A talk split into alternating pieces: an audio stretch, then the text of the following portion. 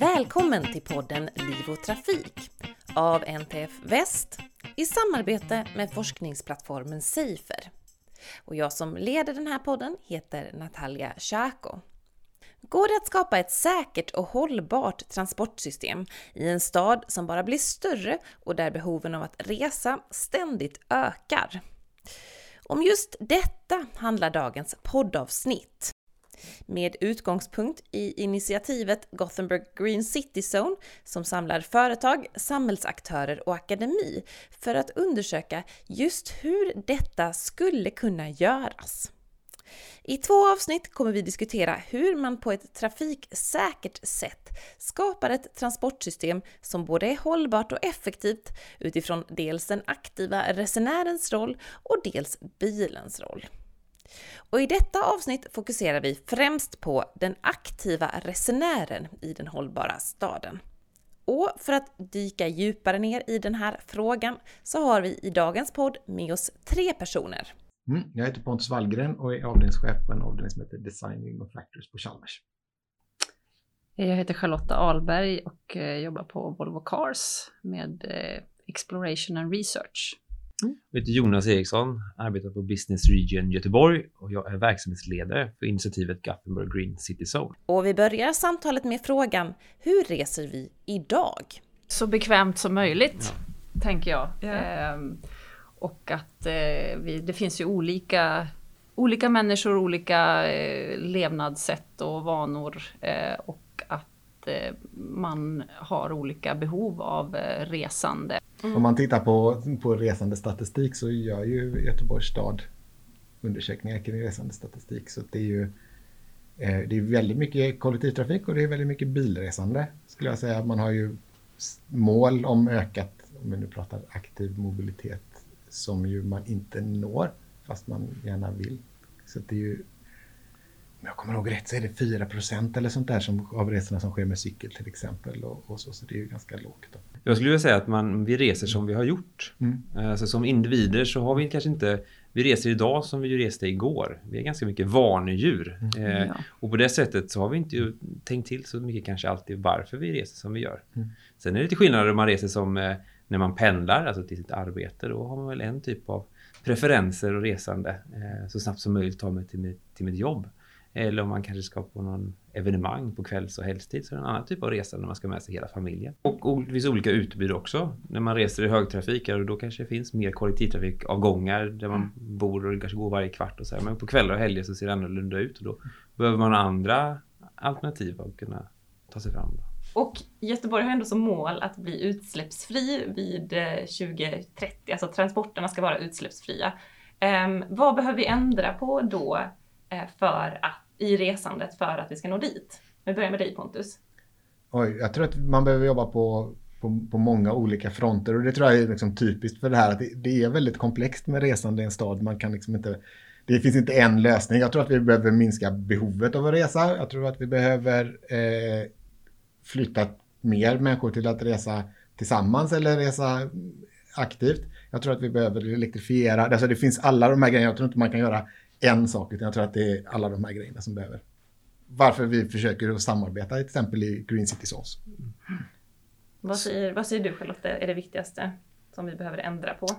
Um jag tror lite grann som du sa Jonas, att vi är vanemänniskor. Jag tror inte att vi egentligen kommer att förändras jättemycket. Jag tror det är viktigt att man inte begränsar. Jag hör dialoger där man liksom, vi begränsar. Och det tror jag inte är bra för eh, en stads tillväxt i sig, utan det ska vara framkomlighet och det ska vara ett bibehållet flöde av olika typer av färdmedel. Eh, och jag tror att vi kommer att, att eh, se en ökning av kanske inte, alltså andra mikromobilitetsmedel eh, egentligen, inte bara cyklar, utan vi kanske inte ska prata cykelbanor utan multimodalbanor. Och jag tror att eh, vi behöver ju Anledningen till att vi sitter här är att vi kanske ser, vi ser våra begränsningar. Alltså hade man bott ensam i Göteborg och eh, CO2-utsläpp hade inte varit något problem. Ja, då är man klar att köra med vilken bil som helst. Jag kunde köra när som helst. Men vi ser, idag så ser vi de klimatbegränsningarna vi har. Det vill säga vi måste få ner CO2-utsläppen. Men vi ser också att vi, staden vill bli större. Det vill säga utrymmesmässiga skäl. Så behöver vi fundera på hur vi reser så att vi optimerar det också. Både resandet och logistik. Men resandet eh, ur ett eh, utrymmesperspektiv också. Så det är också anledningen till att vi sitter och pratar om de här frågorna.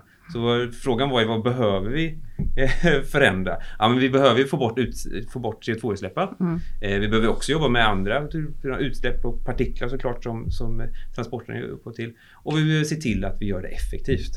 Eh, så det behöver vi ju titta på. Mm. Och ni har ju allihopa jobbat inom eh, ramen för Gothenburg Green City Zone, alltså där ni samlat företag, akademi och samhällsaktörer för att eh, komma på olika lösningar för hur man ska skapa ehm, ett nytt transportsystem i en hållbar stad. Eh, och det finns ju väldigt många olika spår man kan gå in på där och prata om olika typer av fordon och olika sätt att resa. Men om vi börjar och se till ehm, något man brukar prata om när man pratar om en hållbar stad, att fler ska röra sig, att fler ska cykla, att fler ska gå. Um, vad skulle ni säga, um, hur, hur får man människor att välja mer, den typen av mer hållbara alternativ när man reser? Det, det, som sagt, det är alltid så här, det är många olika faktorer. Eh, vi har ju gjort studier och tittat på folk som har börjat cykla så här, och man kan se att det handlar ju absolut om cykelbanor och att det liksom gör det möjligt så, men det handlar också om massa andra detaljer. Det är liksom hela resan, hela vägen liksom. När du kommer till eh, din arbetsplats och det är en av de få dagar om året när det regnar så behöver du, är du på ett aktivitetsbaserat kontor, var hänger du av dig din regnjacka? Så, och, så, att den kan torka där. Om du ska ha med dig saker, eh, hur kan du få, eh, hur är du säker på att cykeln står kvar när du eh, ska cykla tillbaka och ingen har snott den? Eh, och så vidare. Det finns många, många faktorer som vi behöver jobba med där. Eh, och sen så ge människor möjlighet att pröva. För att jag tror att eh, för att ändra ett beteende så behöver man testa och säga att ja, men det funkar faktiskt för mig. Den här lösningen går. Jag trodde att den, man märker att det regnar inte så ofta som man, som man trodde. Det är inte riktigt så backigt i Göteborg som alla säger. Men däremot kanske man hejdar andra saker som man upptäcker att det där var en begränsning som jag, som jag behöver hitta en lösning på. Jag tror också att eh, man, eller vad man säga, det är bra när man brainstormar och kommer på lösningar, mm. men jag tror att man kanske bör eh, basera lösningen på olika use case eh, för olika användare, olika boenden som finns. Antingen bor man i stan eller så bor man i kranskommunerna eller så bor man inte alls här och vill komma på besök. Eh, och en stad ska ju vara till för alla. Eh, så tror man behöver vara faktabaserad för att eh, bygga eh, eller ha det som grund för att eh, identifiera en lösning. Jag tror inte heller att man ska begränsa eller tvinga liksom att nu är det bara det här som gäller, utan försöka bibehålla en flexibilitet så att eh, var och en får välja själv hur man tar sig fram. Jag tror att det är väl tillbaka till konkurrenskraft igen, konkurrenskraft i de olika alternativen och där kan man jobba både med att öka och minska konkurrenskraften i alternativen och kanske hjälpa människor att se, du var inne på Pontus där, få folk att testa och, och för, testa på alternativen. Det tror jag är en viktig del och något som jag önskar vi jobbar ännu mer med och vi, vi ska jobba mer med inom Gothenburg Green City Zone. Att se alternativen och se hur det fungerar i verkligheten. Och då ser man också för vilka det fungerar och när det fungerar och kanske inte alltid. Jag, jag tror att eh, när man måste, tillbaka till eh, en tidigare diskussion det här när att vi har ju rusningstrafik Ja, då är det vissa, då har, visst, då har alternativen olika konkurrensfördelar och klart, då är det mycket, då måste vi använda ytorna så effektivt som möjligt. Men sen finns det andra tider där det kanske finns mer gott om yta, men då finns det andra alternativ eh, som man tar sig hit. Och men alla människor bor ju inte heller i Göteborg. Utan det är ju en del människor som, som Göteborg som...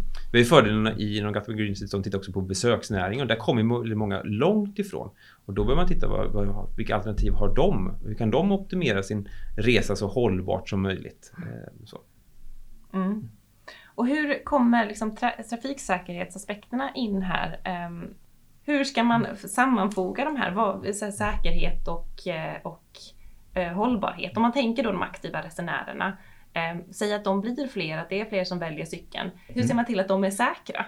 Jag tänker att man behöver jobba med det här väldigt, väldigt medvetna trafiksäkerhetsarbetet som vi arbetar med på bilsidan där vi har jobbat jättemycket i Sverige med man, liksom, hur kan vi göra både då bilföretagen och trafikverken och alla har liksom jobbat, ja men hur kan vi titta på detta? Kan vi göra, okej okay, här har det hänt en olycka, vi undersöker hur den gått till, kan vi på något sätt liksom undvika att detta sker igen? Eh, det systematiska arbetet har man ju inte gjort särskilt mycket för vi vet ju att massor av människor Alltså jag gick sån här arbetsmiljökurs här nu precis. Liksom, de flesta som skadar sig på arbetet på min arbetsplats gör ju det på vägen till och från jobbet. Eh, och man vet ju att det är halkolyckor som beror på grus till exempel som ju då bidrar till fler halkolyckor än vad isen gör. Men man lägger ändå ut grus på många ställen.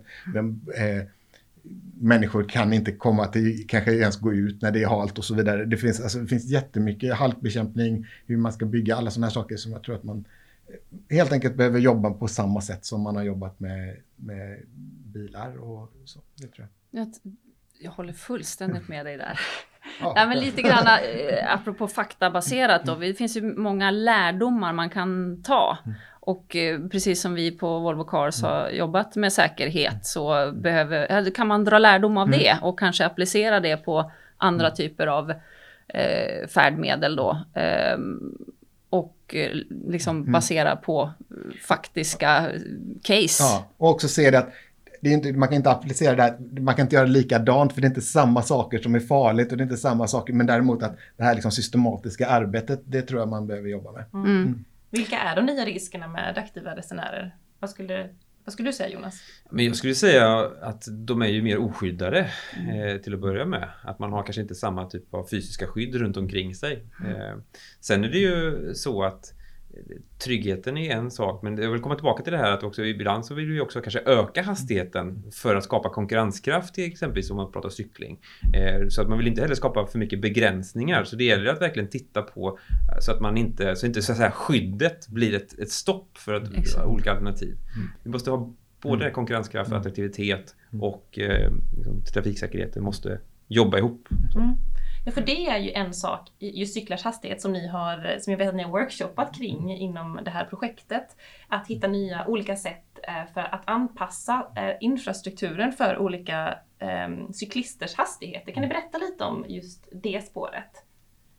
Det, det, det finns ju ett, ett, ganska så stort det, det beror på vilka cyklister man tittar på och var och, och, och, och sådär också. Men det är klart att det finns ju en hastighetsskillnad mellan den som eh, pendlingscyklar eller den som är ute och motionscyklar eh, går ju betydligt fortare. Eh, barn, eh, de här människorna som cyklar kanske lite mer sällan och sådär som ju cyklar långsammare och så.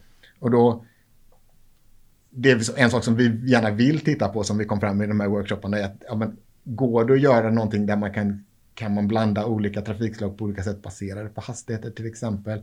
Så det är ju någonting som man är intresserad av idag får inte, det finns, cykelbanorna är ganska smala för de har oftast fått liksom, ta den platsen som fanns. Kan man ha snabba cyklister på vägen och långsamma cyklister på cykelbanan och få folk att förstå det att den snabba cyklisten får faktiskt vara här på vägen. Eh, och liksom, fast det finns en cykelbana där och så vidare. Det finns ganska mycket som man skulle kunna göra där på vissa ställen. För vi, jag tänker framförallt i en stad staden står där den står. Vi, får liksom jobba med dem, eh, den platsen som finns. Och, de. och här tycker jag det är, det är den spännande utmaningen är ju att idag så Alltså tittar man tillbaka kanske 20 år så en cykel såg ut som en cykel. Och två hjul och ett styre och så. En bil såg ut som en bil. Mm. Och idag börjar vi få en skala däremellan. Bara elcyklarna är ett, ett sånt exempel som ökar hastigheten. Så kanske man inom logistik så tittar man på eh, lastcyklar som börjar då växa uppåt och bli lite större. Så vi börjar få en mer flytande skala mellan vad som är en cykel och en bil. Och du, du sa med multimodala transporter. Där är jättespännande att se för kanske lagstiftning och annat kanske har levt kvar i hur det såg ut tidigare då. Eh, hur det var, hur man såg på en cykel och en bil eh, i ett historiskt perspektiv. Men likväl där också att man baserar, eh, eller vad ska man säga, det finns ju bevisligen så att separerade eh, banor eller vad ska man säga, utrymmen för olika typer av fordon är, vad ska man säga, minimerar skaderisken mer. Mm. Eh, så att eh, man får ju testa lite mm. också. Eh, sen det här med eh, eh, vad ska man säga, olika hastigheter. Eh, om vi nu pratar cyklar och man kör i olika hastigheter. Och mm. om vi då tittar på andra, alltså vägbanor för fordon om man mm. säger, så är ju det olika hastigheter där också. Vissa vill köra snabbare och andra vill köra långsammare. Eh, så kanske det finns någon tanke, eller vad ska man säga, att man också har den appliceringen på en multimodal bana. Eh, där man har en viss hastighet under vissa sträckor och andra hastigheter under andra sträckor och kanske omkörningsfiler eller så. Man, nej, men lite som jag tänker liksom att man drar lärdom av den liksom, fordonstrafiken.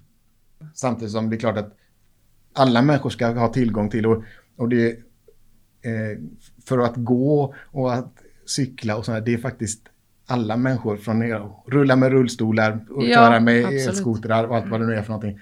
Det, det, är inte bara människor som är 20 till 80 år gamla och har ett körkort och sådär så att man med. behöver liksom Absolut. ha den här platsen. Så det, mm. det, inklusivitet. Ja, men inklusivitet är jätteviktigt. Att det... Eh, inte exkludera någon. Att, eh, Precis, samtidigt som vi vissa tider kanske behöver prioritera för att kanske få upp hastighet eller något annat. Så det kan ju också vara, och jag tycker också det är intressant om man får mm. blicka framåt lite att vi, vi har ju ofta vår stad, eh, historiskt har vi inte haft de digitala möjligheterna alltid utan då har vi byggt, vi har byggt en gata, så byggt en trottoarkant och så byggt en, en cykelbana och målat den med en tydlig cykel och här går man. Och så. Det är också en fantasi hur man kan använda de digitala verktygen för att kanske optimera utrymmet i staden över tid eh, och flytta och ändra och trafikljusen har man sett, kan de, cyklarna börjar bli mer och mer digitala nu, kan de hämta information från omgivande eh, bilar och annat för att optimera sin, bromsa in inför korsningarna. Det är återigen då hämta inspirationen från mycket som hänt inom trafiksäkerhet på bilar kanske, men också hämta inspiration från den digitala världen nu för att optimera ännu mer. Men jag tänker att mm. även om, säg att fler börjar ta cykeln då, det blir mm. fler aktiva resenärer, mm. att den typen av olyckor, olyckor, kollisioner mellan gående och cyklister ökar kanske, eller singelolyckor med, cykel, med cyklar, att mm. det är ju också ett mm. problem om det mm. skulle bli så. Um, hur ser man till att den typen av olyckor inte ökar? Det, det, är ju redan eh, en ökande sådan eh, tendens idag, att eh, singelolyckor cyklister ökar. Mm. Eh, och precis som du säger, det, eh, med fler och olika former av mm. transportmedel mm. så kommer ju kollisionsrisken att mm. öka och egentligen ska jag säga att vi har ju inte riktigt lösningen på allt. Mm. Eh, men jag tror, som du sa Pontus, att eh, vi behöver nog testa oss fram och så framförallt eh, där, var står vi idag? Vad har vi för fakta idag? Eh, vad kan vi lära oss av den eh, för att så småningom mm. kunna komma med en lösning. Men digitala lösningar är absolut, som du sa Jonas, eh, vi hade en, en, diskussion innan om, eh, alltså vad säger det finns många städer som har en ringled. För att eh, de som inte egentligen behöver in till staden, de kör runt och tar inte vägen in rakt genom stan. Mm om man till exempel i navigeringen eller sin navigationsapp skulle kunna, eh, vad ska man säga, jag ska från A till B och eh, den tar kortaste vägen rakt igenom stan. Eh, att man då blir guidad kanske runt staden. Det är en digital lösning utan att man ändrar på liksom, som staden ser ut idag. Och jag tror just eh, det här med det systematiska förbättringsarbetet. Att vi, att vi vågar börja ställa om utan att vi har alla svar måste vi nog också göra. Vi, vi har byggt upp dagens transportsystem under ganska lång tid och gjort förbättringar hela tiden och inte minst som vi pratat om tidigare kring, kring fordonen. Hela tiden gjort förbättringar och adderat lösningar. Och det, det är den, jag tror den approachen vi behöver ha här också. Att vi systematiskt öppnar för att förbättra över tid. Att det är svårt att designa hela systemet och så implementera det bara. Utan jobba över tid med det här. Och här är utmaningen jag som representerar staden ibland då, att vi, vi, vi behöver bygga om och man, man bygger inte om så ofta och man kan inte bygga om hela tiden. Man gör ganska stora sjok och att få med Eh, medborgarna och invånarna i den här dialogen så tidigt som möjligt. Det tror jag också är viktigt att vi får med oss. Vi inte bara blir vi som designar och tar fram lösningar utan verkligen lyssnar av. Det, det, är ju människan som ska bo och, och, röra sig i staden. Så då är det väldigt bra att utgå från människan. Mm. Att man eh, förstår vad, vad behoven är och hitta då pain points kanske och lösa, eh, hitta en lösning för. För det som är så roligt att jobba i det här området, för vi alla är ju någon gång förflyttar oss ju och mm. transporterar oss. Vi är ju något annat också ett use case i oss själva. Men och jag, jag tänker... Om, tänker om jag får vara lite, kanske emot strömmen höll jag på att säga. Det finns ju också väldigt, alltså det här hur, om man pratar själva staden, hur det känns, hur det är att vara i en stad och så, så finns det också Dels finns det någonting lite vackert med människor som möts och konflikt och man ser varandra och jag går runt dig och sånt där. Så, och liksom, att man inte bara blir liksom lotsad genom allting på ett väldigt tryggt sätt. Det andra eh, som jag tänkte var ju att, att man kan se att det är väldigt svårt för människor att se hur, hur skulle det vara här om vi gjorde förändringar. Och det ser man ju i alla städer runt om i världen hur svårt det är så fort man gör en stor förändring. Vi trodde alla var med på detta och så gör man det här och så blir det väldigt liv om det. Och här håller vi på och gräver till exempel och det blir mycket friktion kring liksom, eh, de här sakerna. Men man kan ju också se att i städer där man har vågat att snabbt göra saker, kanske då som säger vi som Paris eller sådär. Eh, Anne Hidalgo blev ju omvald på att och gör mer av det här. Det blev fint. Vi var lite skeptiska, eh, men, men det blev bättre när vi eh, tog bort gatuparkering i hennes fall och framförallt och, och sen får man efteråt, vad trevligt det var på det här stället, jag kan sitta på den här uteserveringen och det, det är sådär som man ska göra i Paris istället för att det bara liksom är eh, bilar hela vägen fram till och sådär. Så att det är också, människor vill ha, jag tror att man kan säga att människor vill ha, det är grönt här, jag kan prata med människor, det är trevligt, det är kul att se varandra, det finns massa sådana här mänskliga saker. Men det är svårt att säga att jag vill ju också ha kanske det är precis som det är. Eh, fast man, så att man behöver också kunna visa det här. Titta, det blev så här. Och det, och det är väl en sak som Green City Zones kan bli en möjlighet att visa att så här skulle det också kunna vara i staden. Vi skulle kunna, och så testar man en sak. Ja, det var en bra lösning. Det kan vi göra på fler ställen. Eller så kan man säga, nej, det där ska vi inte ha mer av. Det, det här, nu funkar ingenting här. Det är det jag tänker också att eh, om man eh, snabbt ska ja. lära sig mm. faktabaserat mm. då så kan man ju, tror jag, lära sig mm. av andra städer. Mm. Eh, och eh, testa det mm. om det mm. funkar i mm. våran stad. Ja. Och hur ser, man, hur ser man till då i, när man hittar de här nya lösningarna att det, är både, att det både upplevs som säkert och att det är säkert? Alltså upplevd säkerhet tror jag är, kan vara jätteviktigt för att våga göra en, en förändring. Men det behöver ju förstås också vara säkert. Det är inte bra om man upplever någonting som väldigt säkert och så är det inte säkert. Det är, jag tror man behöver jobba med båda sakerna och det är också jag är väldigt intresserad av sånt där, liksom hur, man, hur man upplever säkerhet och från olika perspektiv. När jag, när jag kör bil, vilket jag gör också, tro det eller ej, så, så, så, då känner jag att jag kör på ett säkert sätt. Och det här var ordentligt avstånd till den personen och jag körde sakta och, och lugnt och, och sådär. Men när jag cyklar, kanske med, ihop med barnen och så vidare, på samma väg och någon kör om, men på säkert kanske samma sätt så, så upplevs det på ett annat sätt och hur man kan och det är en sån sak som jag tycker är superintressant. Om man liksom, hur kan man få människor att känna att ah, så här upplevdes det för mig. under det studier med elsparkcyklister och människor som inte körde elspark. Liksom. Där, de som körde elspark, de tyckte ju att eh, bilar är läskigt ingen som sitter i en bil tyckte att sparkar var så läskigt. Ibland är de lite irriterade, men det var inte liksom något som man bara...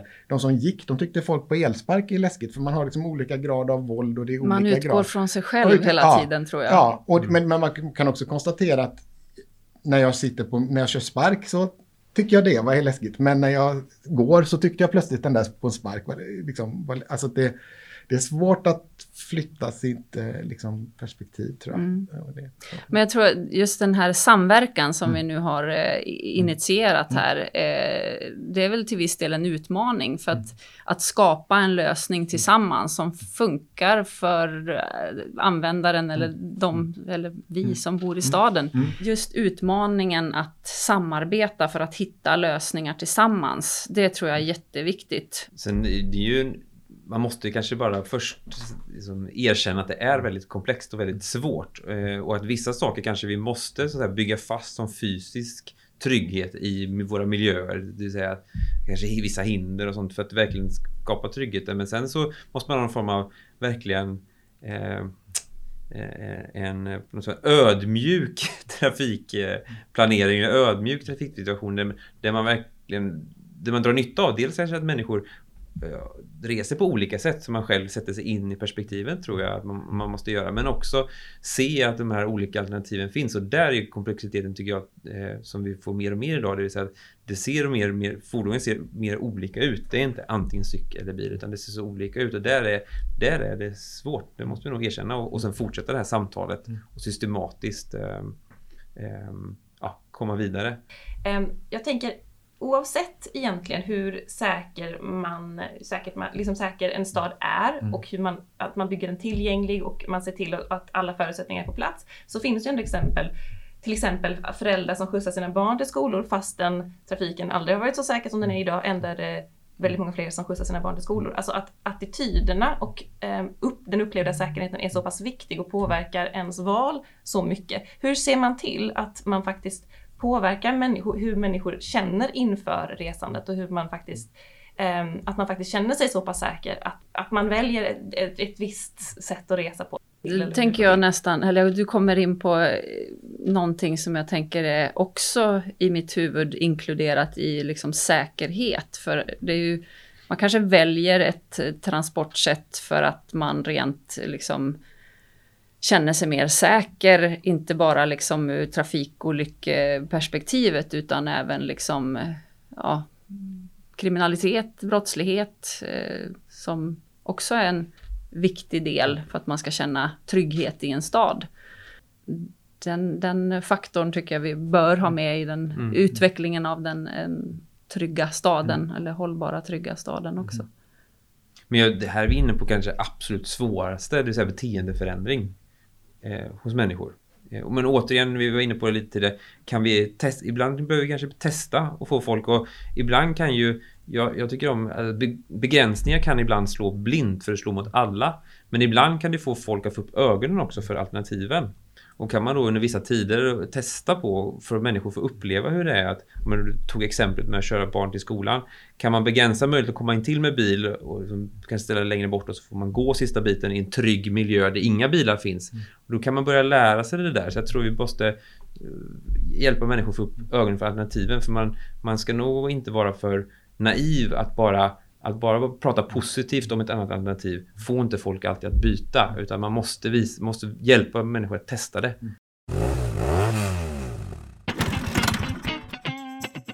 Och vi säger tack till Jonas Eriksson från Business Region Göteborg, Pontus Wallgren från Chalmers och Charlotta Alberg från Volvo Cars.